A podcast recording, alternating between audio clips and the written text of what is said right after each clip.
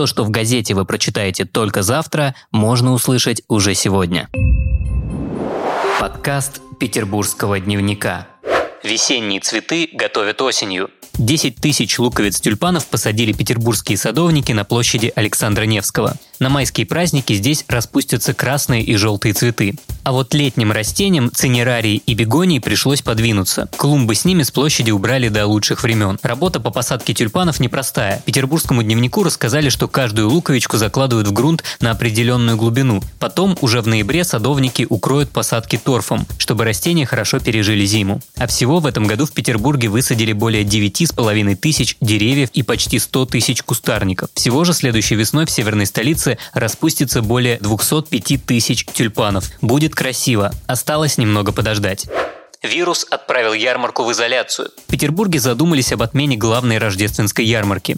Всему виной пандемии коронавируса. Накануне была отменена всемирно известная ярмарка в Нюрнберге, а теперь судьбу своего немецкого коллеги может повторить и петербургская. Власти признали, что не смогут обеспечить всем посетителям соблюдение дистанции и другие санитарные нормы. Напомним, что главная ярмарка города на Рождество проходит на Манежной площади, а также Малой Садовой и Кленовой улицах.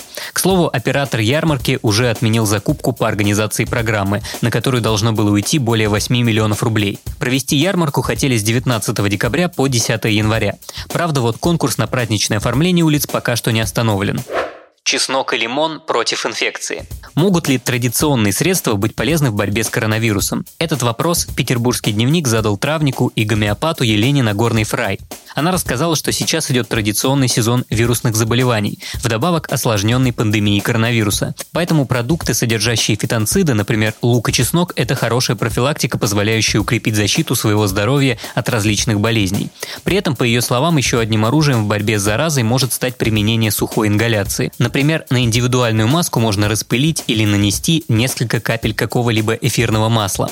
К слову, в Китае действуют медицинские протоколы, согласно которым рекомендовано использовать масло лаванды для обработки масок, ведь она обладает противовирусным эффектом. При этом, по словам специалиста, необходимо обратить внимание, что эфирные масла могут вызвать отек слизистых или аллергическую реакцию. Поэтому перед тем, как заниматься такого рода профилактикой, нужно проконсультироваться у своего врача. А вообще лимон и чеснок – отличные продукты для поддержания иммунитета. При этом, как говорят специалисты, не стоит забывать и про другое важное оружие против вирусов позитивное мышление. Если у вас есть история, которой вы бы хотели поделиться с петербургским дневником, то пишите в наши соцсети во Вконтакте и Телеграме. На этом все. Вы слушали ПДКаст. Подкаст петербургского дневника –